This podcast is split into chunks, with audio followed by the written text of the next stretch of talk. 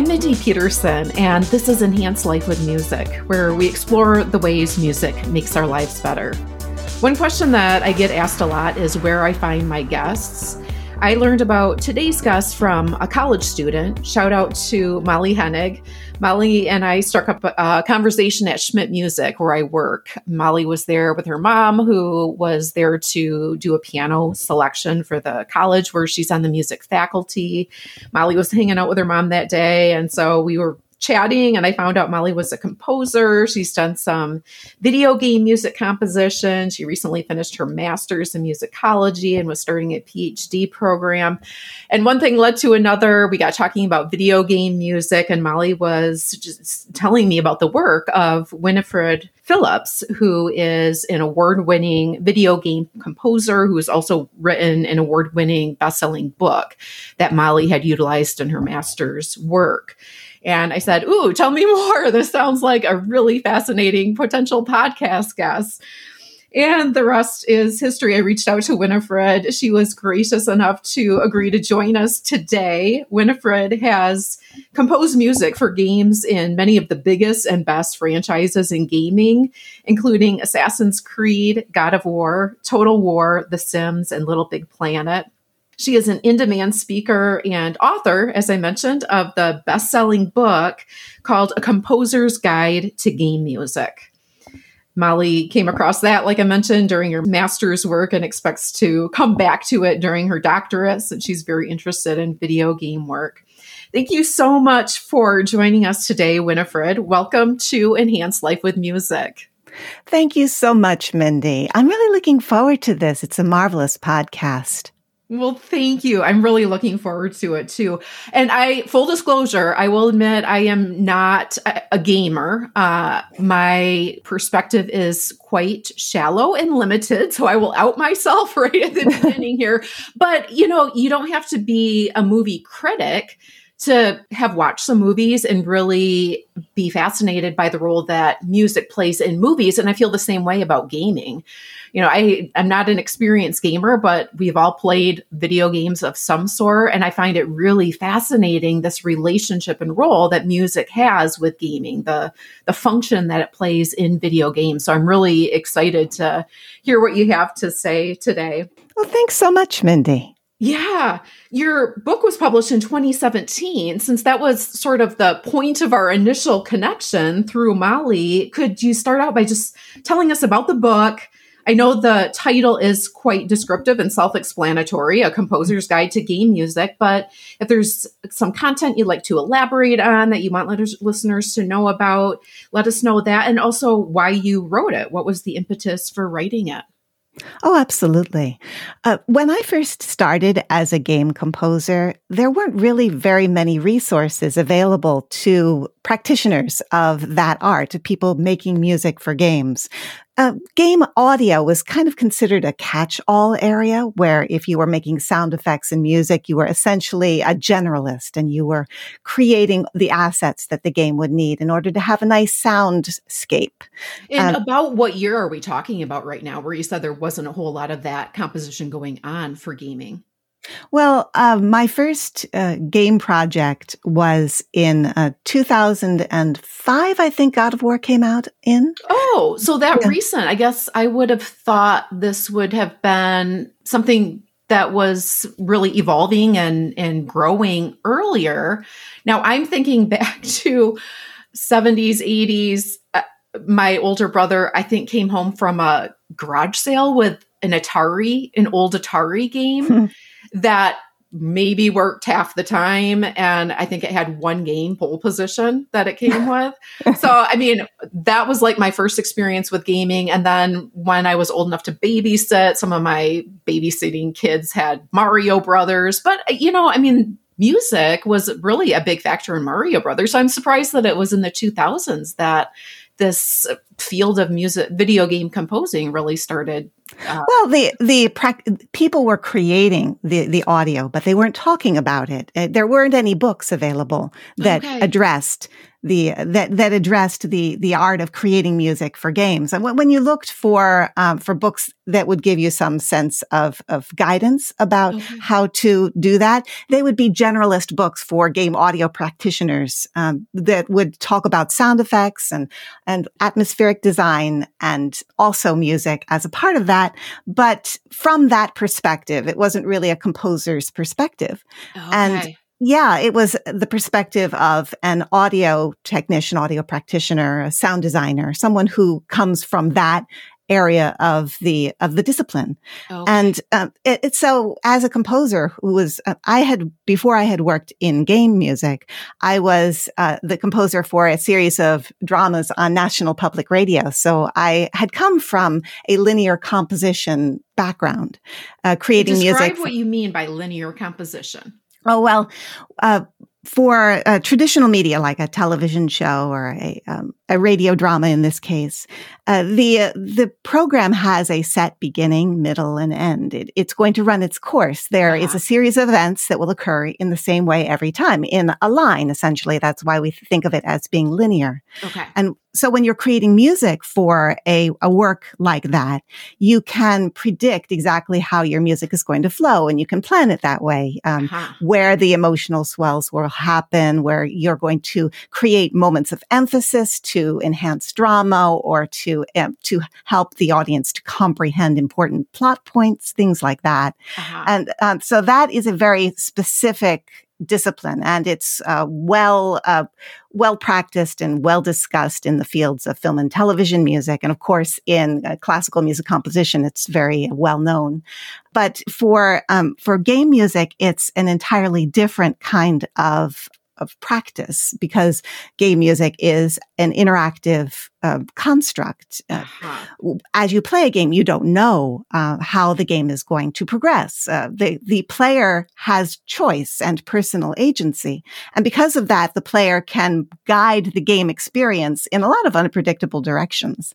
Yeah, you know, makes- Molly was talking about this in our conversation, and I was like, "Oh my goodness, I never thought about that before." But that was so fascinating. It's almost like one of those books that's like choose your own adventure book where mm-hmm. you get to certain chapters and you can choose which direction the main character takes and that leads you to a potentially different ending from another reader who chooses a different outcome that is so true. And it's a real challenge as a game composer to create music that can adapt and fluidly morph into different emotional and uh, kinetic states, depending upon what the player's doing and uh, what they're trying to achieve at any given time. The, the the factors that are coming together to create the gameplay state that you're currently in. Uh, the music needs to reflect that. And uh, so that was that is a very specific discipline, and it wasn't really being discussed mm. in um, in books at the time it's a very uh, challenging art form, but it's still an art form, even though it's there's so much technical consideration that needs sure. to go into it. And uh, so that was really a big part of why I wanted to write a composer's guide to game music and why it has that title. It is a composer's guide to game music.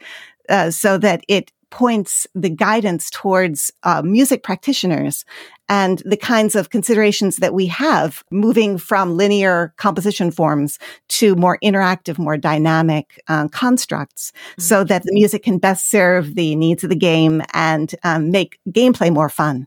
Ah, that's really fascinating. And I'll point out too that in the book, you do also cover things like acquiring the necessary creative skills to understanding this function of music in games, also finding work in the field, uh, musicianship, developing musical themes, workflow, and guidance on protecting the composer's musical identities when they're working in a highly technical field. So, very comprehensive guide for people who are interested in this type of composing. Oh, thank you. Yeah. So, tell us a little bit about this really unique process of composing interactive music. And actually, let me back up a little bit Describe for us a little bit about how you see the function, the unique function and role that music plays in the video game experience, how it shapes the overall gaming experience compared to other forms of media. Yes, this is what makes game music composition so inspiring for me. Uh, I feel like when I'm creating music for a game, I'm essentially having a, an emotional conversation with the player. It's a back and forth. And that makes it a really intriguing work as a composer. Uh, the music in a game needs to be able to react to what the player does. So on the one hand, it's commenting on the choices the player is making, perhaps congratulating them on successes or, mm. or lamenting failures or, or, or pointing out moments of concern or, or issues that need to be addressed. It, it can act in a lot of ways like a heads up display in that it provides information to the player that allows the player to more successfully navigate the challenges that the game is posing. Mm. And so that is something that you really don't have to think about as a composer for other forms of entertainment media. Right. And yeah, but it, it's, it's really interesting work as a composer for games. Plus, games are a uniquely active proactive activity for the people who enjoy them. When you're watching a TV show or a film, you're, you're passive. You're, you're just observing. But when you're playing a game, you are engaged in an active way. You're forming personal memories as you play the game. So it means that the music has a more profound relationship to that kind of memory formation. The, the way in which we remember music that plays during significant activities in our lives, that's the same effect that takes place when we remember music from games that were particularly exciting or meaningful to us. Music sticks more in the mind from games than it does from other forms of entertainment because we're so engaged as we hear it and we make those associations. It's uh, an experiential memory, not a passive one. And that's really fascinating for me. Yeah, that is interesting. And it reminds me of an experience that I had. This was many years ago now, but I went to a water ski show locally here, the uh, Twin Cities River Rats, I think they're called.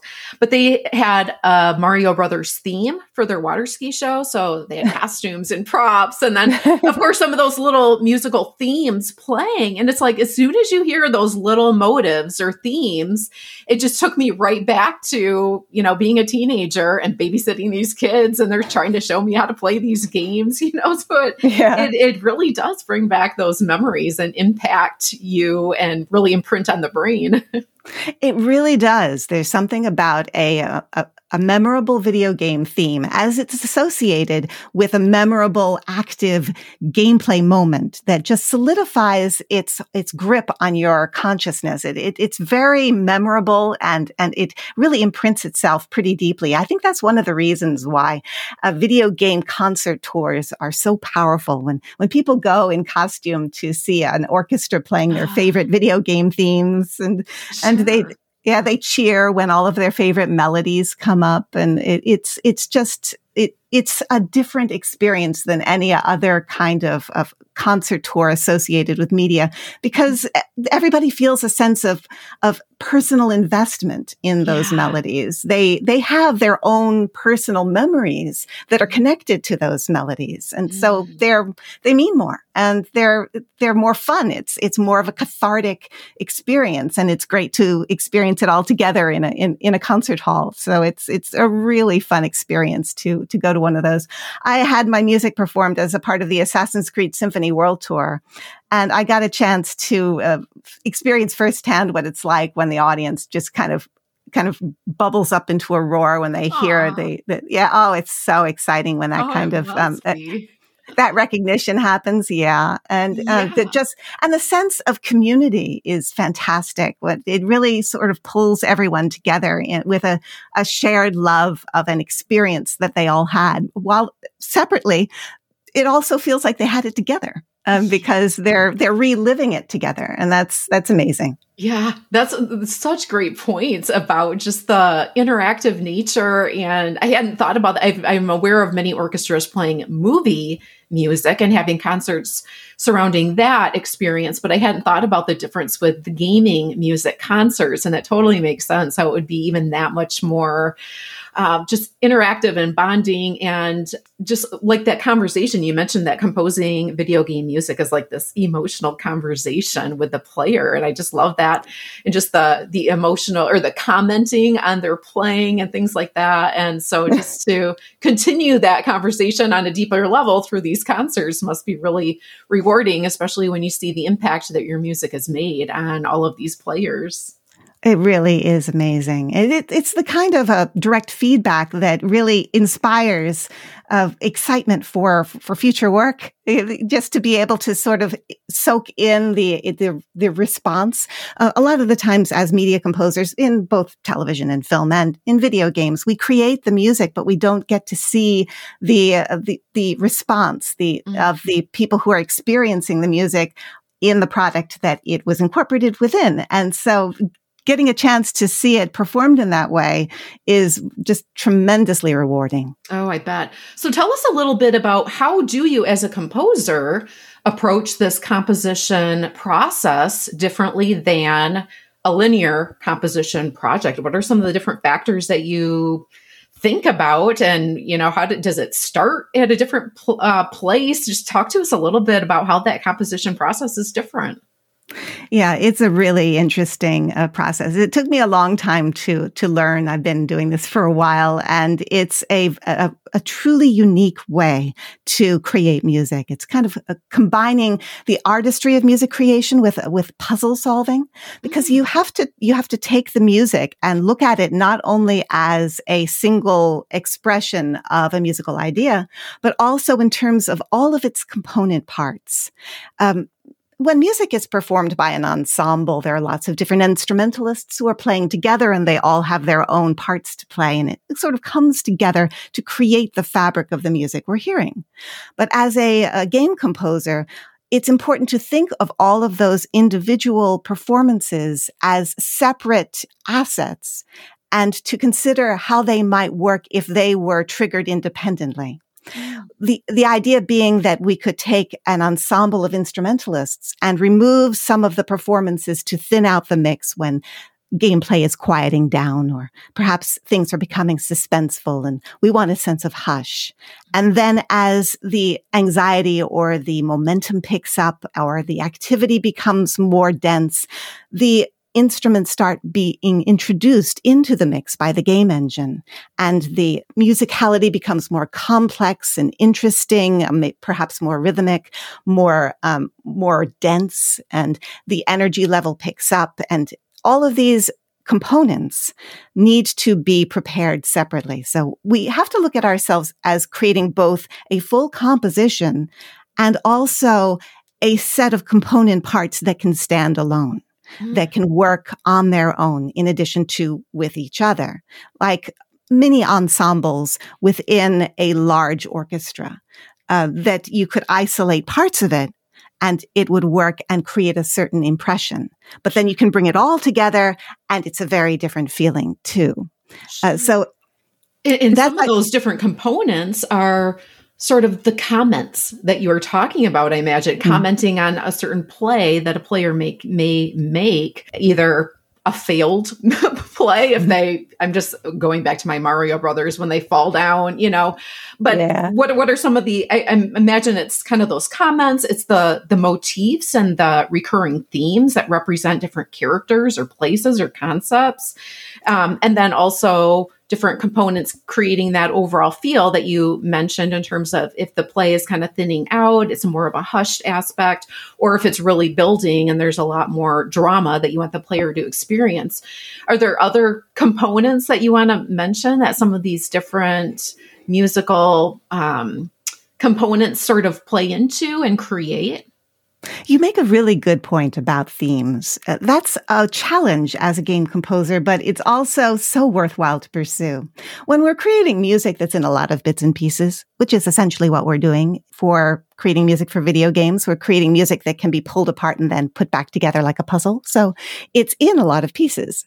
And that can make creating melodies that develop and are satisfying a real challenge because they can be pulled apart. How do you pull apart a melody that is uh, going to feel satisfying when you're listening to it? So it takes a very delicate and careful hand to make that work. For, for instance, in creating music for the Little Big Planet franchise, uh, there was a track called Stitchum Manor uh, that is set in so, kind of like a diabolical kitchen your your main character is running uh, through a, a, a steamy kind of hot environment full of pots and pans and forks and spoons and things like that, and it's great fun. But it's also built around uh, this musical system that's called vertical layering, where you have uh, lots of different instrumental performances that are playing simultaneously, and you can turn them on and off depending upon what's going on. And I would have a one of those layers would be melodic and it had a lot of commentary motifs, things that seemed to emotionally reflect what might be going on during gameplay. Uh, little um, little trills and lilts and things that that were in the sort of whimsical flavor of gameplay during that particular level of the game. And it was structured so that you could jump into it anywhere and it would feel satisfying. It would, it, it would come into play and would join the rest of the, the arrangement. And you'd have a foreground element that felt very melodic, but also connected to the visual kinetics and the, uh, the, the, general comedy and whimsy of the Little Big Planet games. So that was a, a, a way to solve the, the riddle of it. Um, when you're dealing with a highly interactive musical score, the Little Big Planet um, games are highly interactive in terms of the musical construct. They have um, a very complicated vertical layering system, so that um, that's always interesting and challenging to work on. And I've done quite a lot of Little Big Planet games now, so it's been such a pleasure to work with the folks at Sony on the music for those games. It's such a creative challenge and very eclectic and interesting, and really enjoy it very much.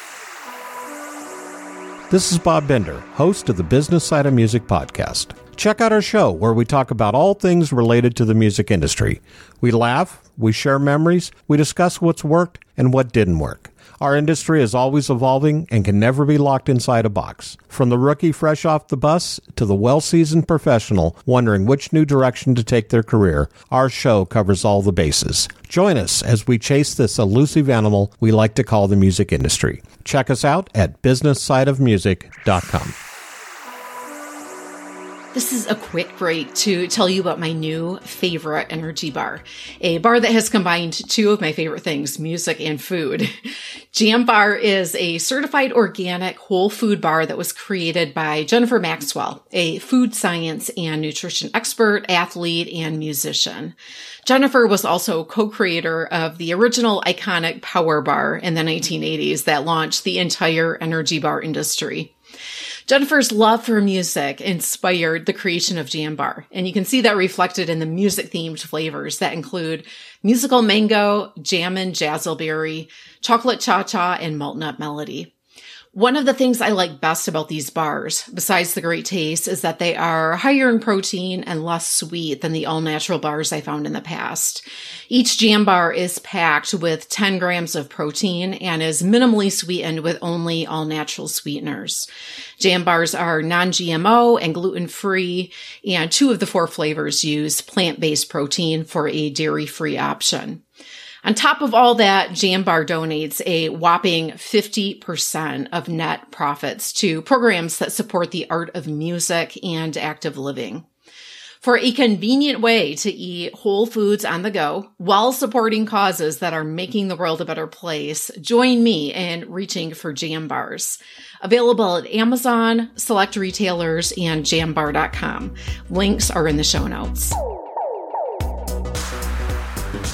the thematic idea of expressing uh, musical themes in games it, it, it's also important, I think, to help players to to keep track of what's going on. Games can be very long mm-hmm. experiences. Mm-hmm. I mean, hours of playing and, and lots to keep track of. Mm-hmm. I remember when I was uh, composing the music for Assassin's Creed Liberation, I had lots of melodies associated with characters and situations, locations, signif- significant ideas and plot points because it, you play an Assassin's Creed game for a very long time, and it, it's very challenging to keep track of all of these different elements. So I felt like it was my responsibility as a as the composer for this game to help the player to stay immersed, mm-hmm. to stay involved in it, not feel like they're constantly uh, trying to gather details and, and, and remember what's going on, uh, just to keep the emotional through point running through it. And so that,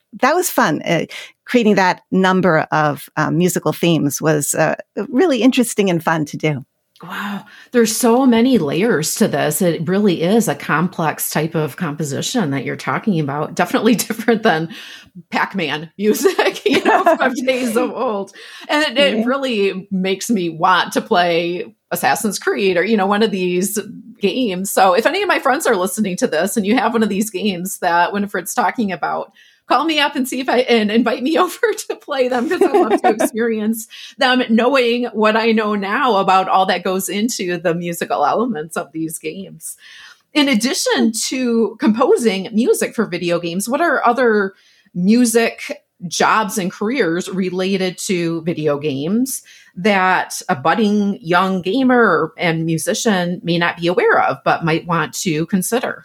You know, that's a really good question. It's nice to be flexible when you're going into this field because it's quite competitive. So it's good to have options.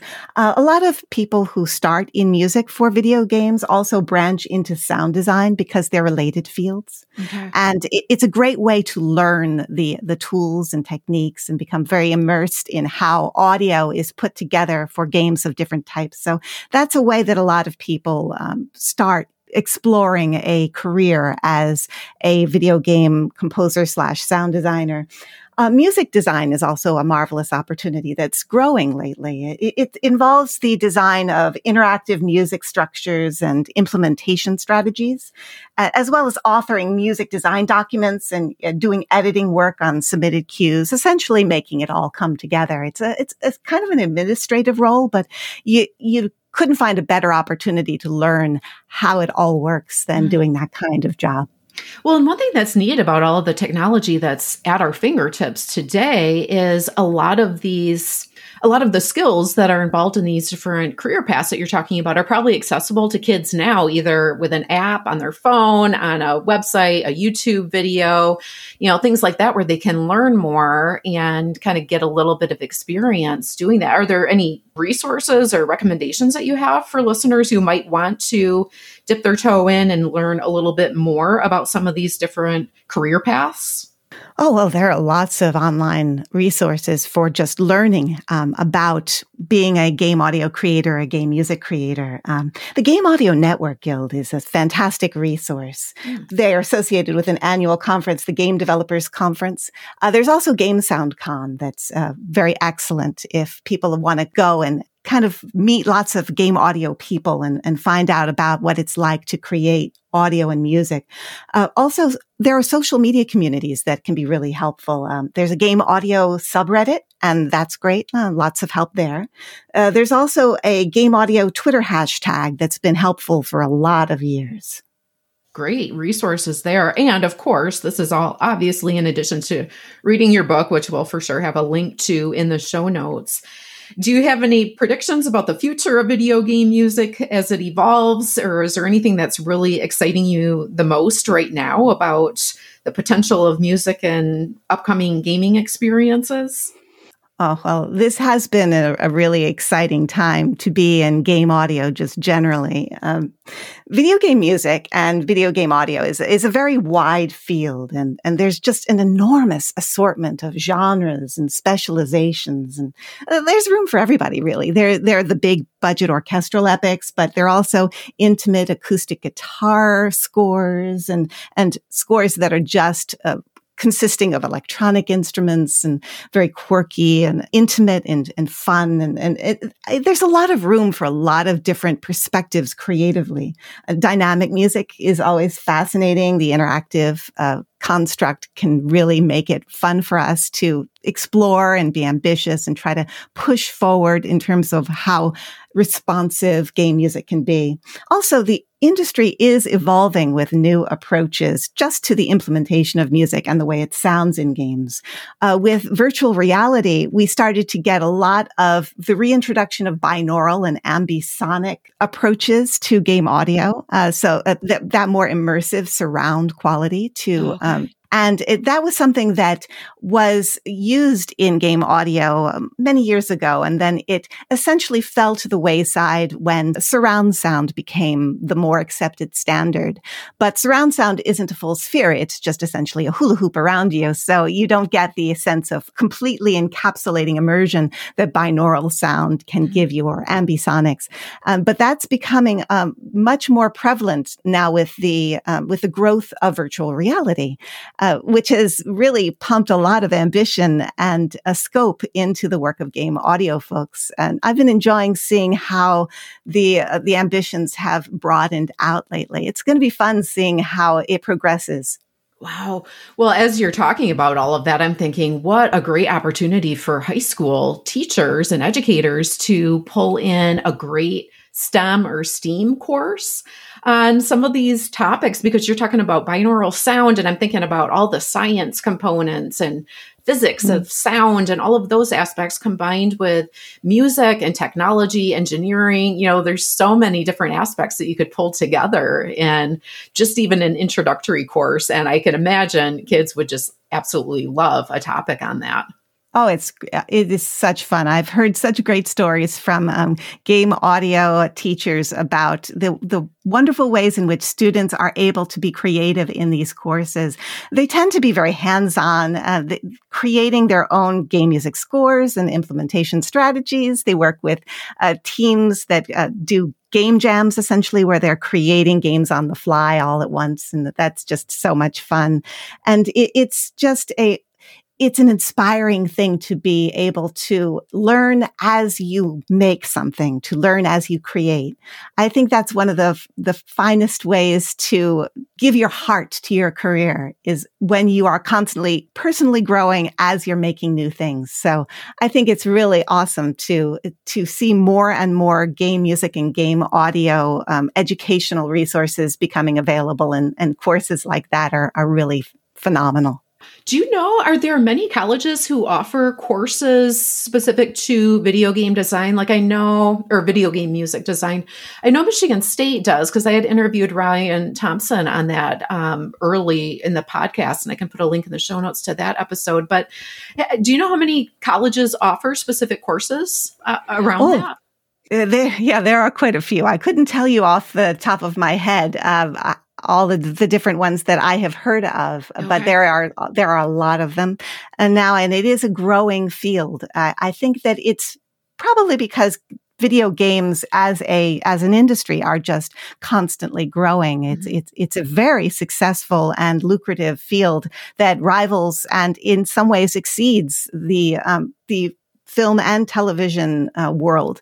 So, uh, in ter- just in terms of the outreach, the people it's reaching, uh, the and the just the GDP it's bringing in. Uh-huh. So, it, it, yeah, it's a, it is a very big field. So, there is a lot of interest in it, both from students and from faculties. I think the only barrier in terms of the educational programs that are created is the innately fluid nature of game development as a whole, it still feels a little bit like the Wild West mm-hmm. because it, in, in as much as game development is a new, uh, new profession when compared to creating television, creating film. Yeah, uh, relatively uh, speaking. Yeah, yeah. It, it is. So as much as that we do have a sense of history and disciplines that we're developing and sharing, there is also a sense of, of mavericks out there in the wide blue, mm-hmm. uh, experimenting and creating new things. So it, it's, I think it might be a tough thing for the educational programs to keep up with what's going on in the wild west of game development. but,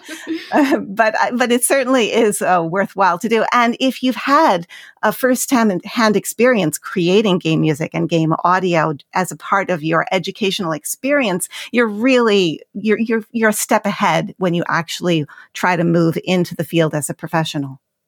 Well, I am looking forward to hearing about the new and exciting projects that you are working on. Real quick, first, though, I did get a few bonus questions from Molly. I had emailed her and was like, okay, this is when I get to talk to Winifred. Here's the questions I'm going to ask her. Do you have any other questions that you recommend?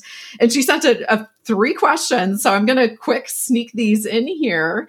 Molly asks, let's see here she said you could ask if Winifred thinks the audience reception of video games and video game soundtracks has changed since 2005 when she wrote for God of War.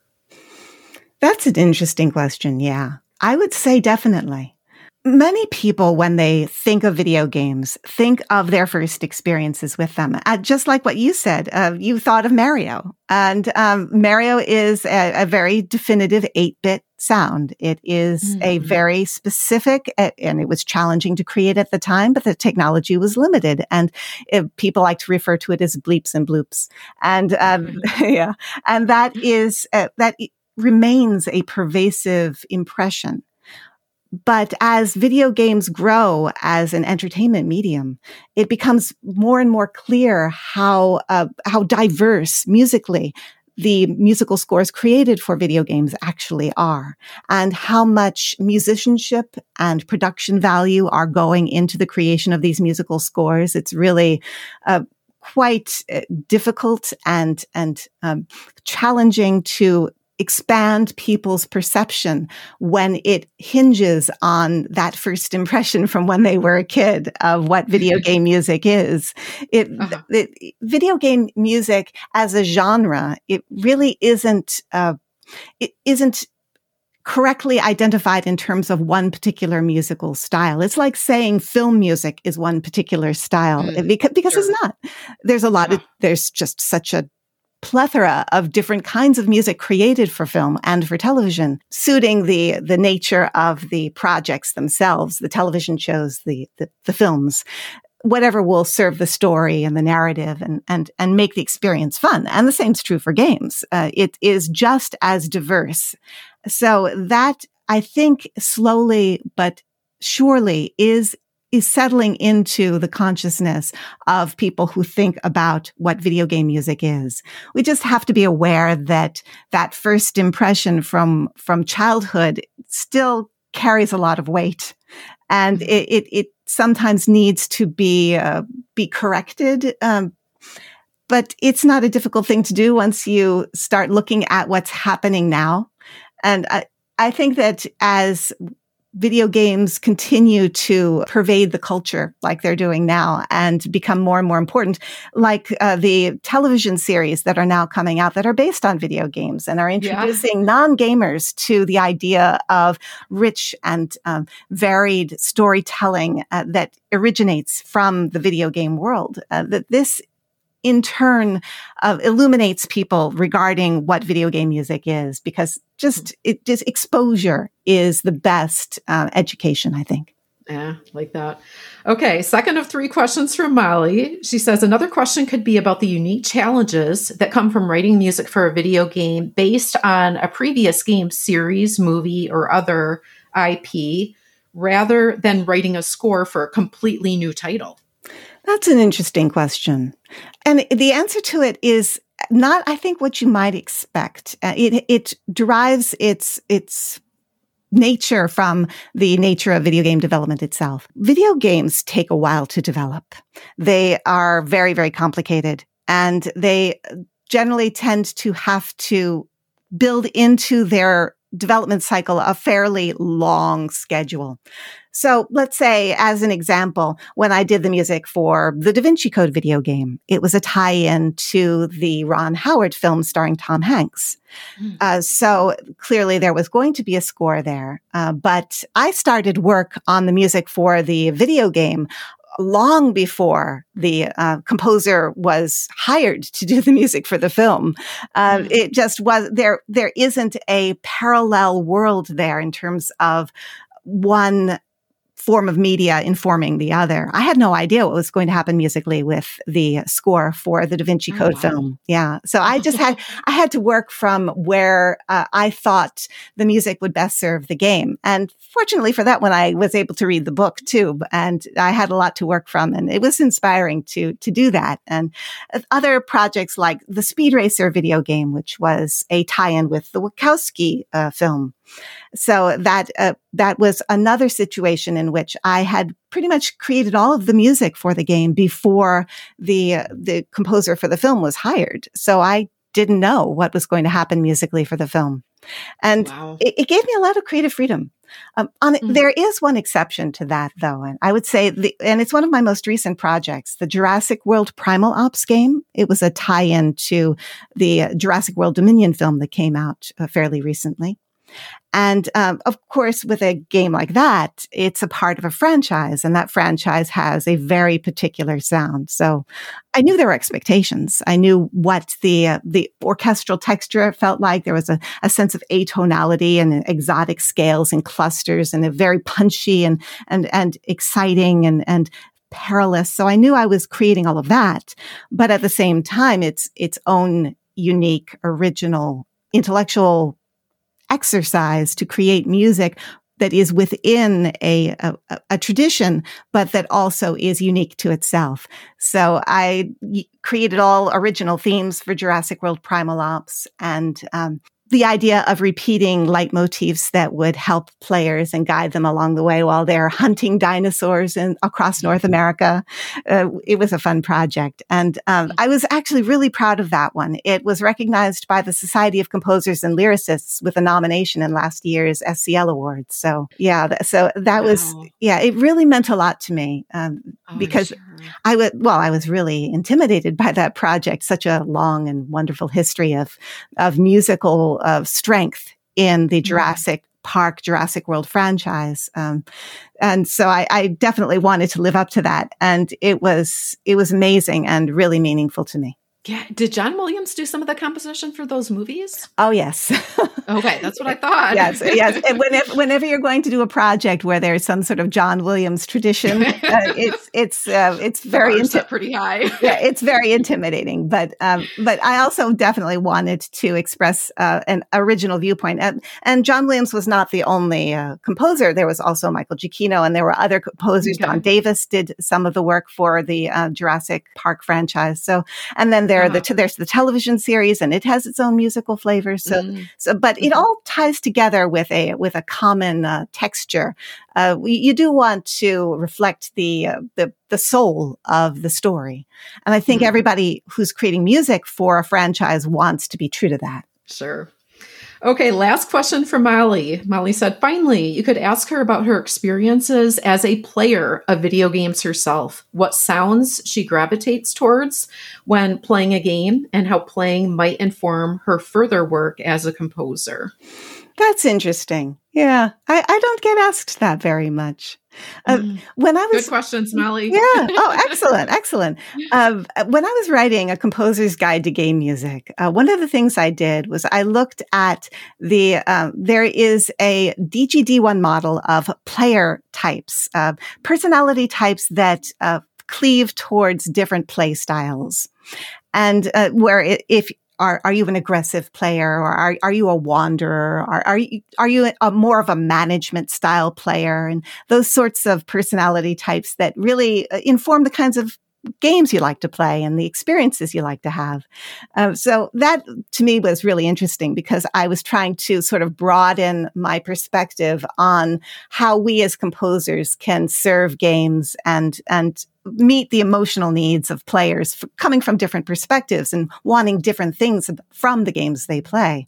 But a part of that was me realizing that I'm a typical wanderer player uh, mm-hmm. because I like to uh, to roam through uh, open world environments that give me lots of opportunities to to appreciate the artistry and beauty that's being created by the development team and to have a sort of personal relationship with the with the world that's been created Um, and as a wanderer, I tend to experience atmospheric music uh, much more uh, fully than uh, someone who is just charging through areas looking for the next fight encounter or the next sure. Uh, puzzle to solve, because I'm looking uh-huh. under every rock essentially. And sure. yeah, so uh, I have a different emotional reaction to music. I really appreciate when uh, when the ambience is accomplished in a very uh, subtle and beautiful way when when it uh, has a texture that feels very organic and responsive to what I'm doing. And um, when when you can't really sense the repetition that's happening even though certainly there there would be but it's so artfully created that you do not register it, but you instead mm-hmm. it just feels like it's weaving itself into what you're personally doing. You know, that wow. that's the kind of uh, music that I tend to mentally encompass the most while I play because I tend to uh, to be a looky loo while I play and just check out everything. Uh, and that, that would be the, uh, the, the, unique perspective that I would have. Uh, otherwise, my experience would kind of reflect the way other people experience games in terms of how, how combat music impacts you, how, how puzzle solving music helps you to focus and concentrate or calms you down, or how um, user interface music helps to create a sense of the brand of the game and, and uh, the identity of the experience you're having so that you feel, uh, feel excited to play. And all of those, I think I would share with pretty much everybody who plays, but a unique perspective, I think, would come from uh, the way I appreciate the music that accompanies you while you're just freeform exploring this conversation has been so informative and it's fascinating to hear you talk about the different styles of players in terms of if you're a wanderer or more managerial style. That's really interesting. Never thought about that. Well before i close things out with our coda or rather before you close things out with our coda, I want to hear the new and exciting project that you have um, going on. What what are you up to these days? Oh well, thank you. I'm really excited about this one. Um, I am creating original music for Wizardry Proving Grounds of the Mad Overlord. And, um, oh. but this is a game with an incredible history. It's developed by Digital Eclipse, uh, but it's a remake. It's a 3D remake of a game that originally came out in 1981. Oh, wow. Yeah, but it's it's such an important game to the history of role playing games as a whole. It essentially created the mechanics of computer role playing games that we experience today, and it is widely considered one of the finest role playing games ever created. So, uh, and this was the first game in that franchise, Wizardry Proving Grounds of the Mad Overlord. Now, there was a score originally, uh, but it was, uh, uh again, an 8 bit score. It was a very simple score. And uh, my job is to both adapt some of the musical ideas that were in the original game, but also to create a lot of original musical content to flesh out the, the, the texture of the world. Because now we're looking at a, a fully 3D environment that you get to explore. And uh, the, the monsters you're fighting are, are, have a lot of character and are, are really interesting. And, and, and instead of being more simply presented, it's not as much a mechanical experience as it is a, a subjective adventure. So I get mm-hmm. to take one of the most important games in the history of video game development. And I get to infuse my enthusiasm for what it accomplished at the time and for what this remake is accomplishing now. So that's been amazing. Wow. I'm having wow. such a good time. Like- I could tell. Yeah, it sounds like an incredible project. When is this game going to be available? That's the best part. It is available right now. It's in open access. So it's early oh. early access. It's on Steam. So if you, okay. if you search Wizardry Proving Grounds of the Mad Overlord, you'll come across it. And while it is still in development, so there's uh, there's some placeholder elements and things like that, and there are going to be um, assets that are going to come in as you play. Like there'll be more music and more art and, and things like that. But you also get to experience the growth of this game as a player. It's kind of like an inside peek into the development process of this game. Uh, Is this the first time it's been done in that way? Well, I think there have been uh, early access games before, but the thing that's beautiful, okay. the thing that's beautiful about Digital Eclipse is they're essentially the criterion collection of video games. They're, they're trying trying to preserve history in a, a really integral way to our understanding and appreciation for what video games are in our culture and what they can be in the future. So they they have a lot of dedication to being true to what the games originally were while also giving them new life for a new audience. And it's been amazing working with them. Wow. Sounds like an incredible experience. Well, as you know, Winifred, I ask all my guests to close out our conversation with a musical ending, a coda, by sharing a song or story about a moment that music enhanced your life. Do you have a song or story that you can share with us today as we close? Yeah, I, I think so. Um, this is about a project that I worked on with the uh, the Sony Europe team. This was Little Big Planet 2. It was the first Little Big Planet project I worked on, so I was very nervous. It was exciting to work with this team. They're just an amazing, creative, bunch of geniuses, very mm-hmm. eclectic and, and, and fantastic in terms of their creativity and encouraged lots of eccentric approaches from all of the artists involved in creating these games. So I was tasked with creating music for a level that was going to be called Victoria's Lab. And Victoria was supposed to be sort of a steampunk uh, character who was a little crazy, and she had a, a, a scientific laboratory full of weird inventions, and she was supposed to be a, a like kind of a, almost a disconcerting figure. So I was mm-hmm. supposed to create very eccentric music that would reflect that, but also with the uh, the joyous qualities that are inherent in the Little Big Planet games as a whole. I mean, you are playing as a little Sackboy character running around in a sort of mm-hmm. make believe world, and so you have to definitely reflect that joyous, fun, and and creative sense of play. So mm-hmm. when I created the interactive music for Victoria's Lab, I infused into it a lot of really uh, eccentric elements like a, a calliope and beatboxing and and and really thrashy guitar and, and pluck strings and, and a, uh, women's choir doing uh, nonsense syllables and, and lots of, of, of, wild sound design that, that, that felt eclectic and like toys and, and all sorts of things like, like that punched up with a large orchestra for when you are be, you would be fighting big enemies during this level. And it just a, a, a combination of things that you would never hear together, but all sort of mashed in with each other. And, and that was um, an amazing experience. I really loved doing it.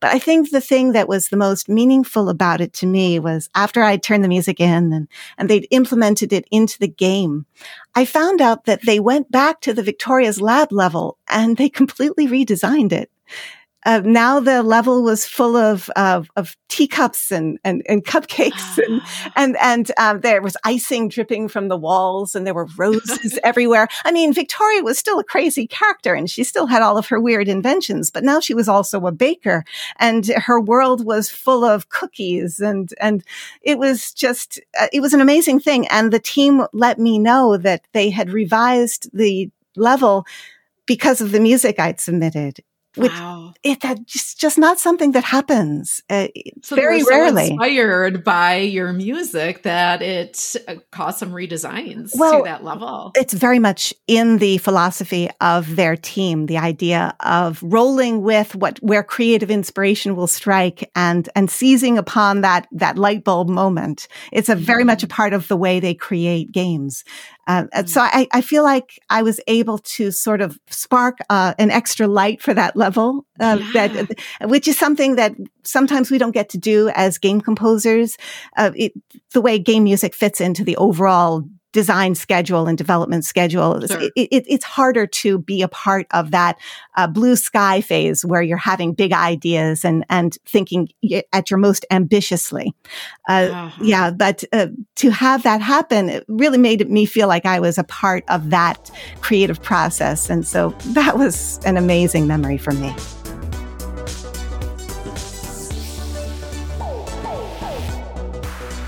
Huge thank you to Winifred for joining us today and sharing with us this peek behind the curtain of the game music world and this unique art form of composing interactive game music. Thanks also to Molly Hennig for introducing me to Winifred's work. All the best to you, Molly, in your PhD work. I have a feeling I'm going to be requesting an interview with you before long for this podcast. I'm really excited by the educational potential of today's topic. I think gaming soundscapes are the perfect medium for STEM and STEAM projects. STEM is an acronym for science, technology, engineering, and math, and STEAM adds the A for arts. I think this is just the perfect medium for bringing together different departments and disciplines for cross training and collaboration, disciplines that could include psychology, computer science and technology and programming, engineering, and then, of course, the arts, music, visual arts and graphics, and also business and marketing. The possibilities are endless. If you are already doing this in your K through 12 school or college, I would love to learn more about your program and what your experience has been. You can connect with me on email, mindy at mpetersonmusic.com, Facebook, Instagram, Twitter, or LinkedIn. Today's show notes include all links from today's conversation, including links to Winifred's book, her website, the resources she recommended, and more. You'll also find a transcript of this episode and a link to related episodes you may enjoy, such as the episode we mentioned on Michigan State University's game design program, how music is selected for TV and film scenes, a STEAM integration episode, and the secret life of the recording studio engineer. All Enhance Life with Music episodes are evergreen, so check out the back catalog for more ways that music can make your life better.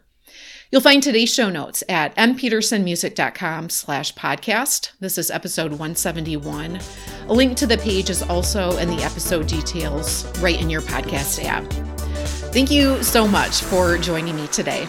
Until next time, may your life be enhanced with music.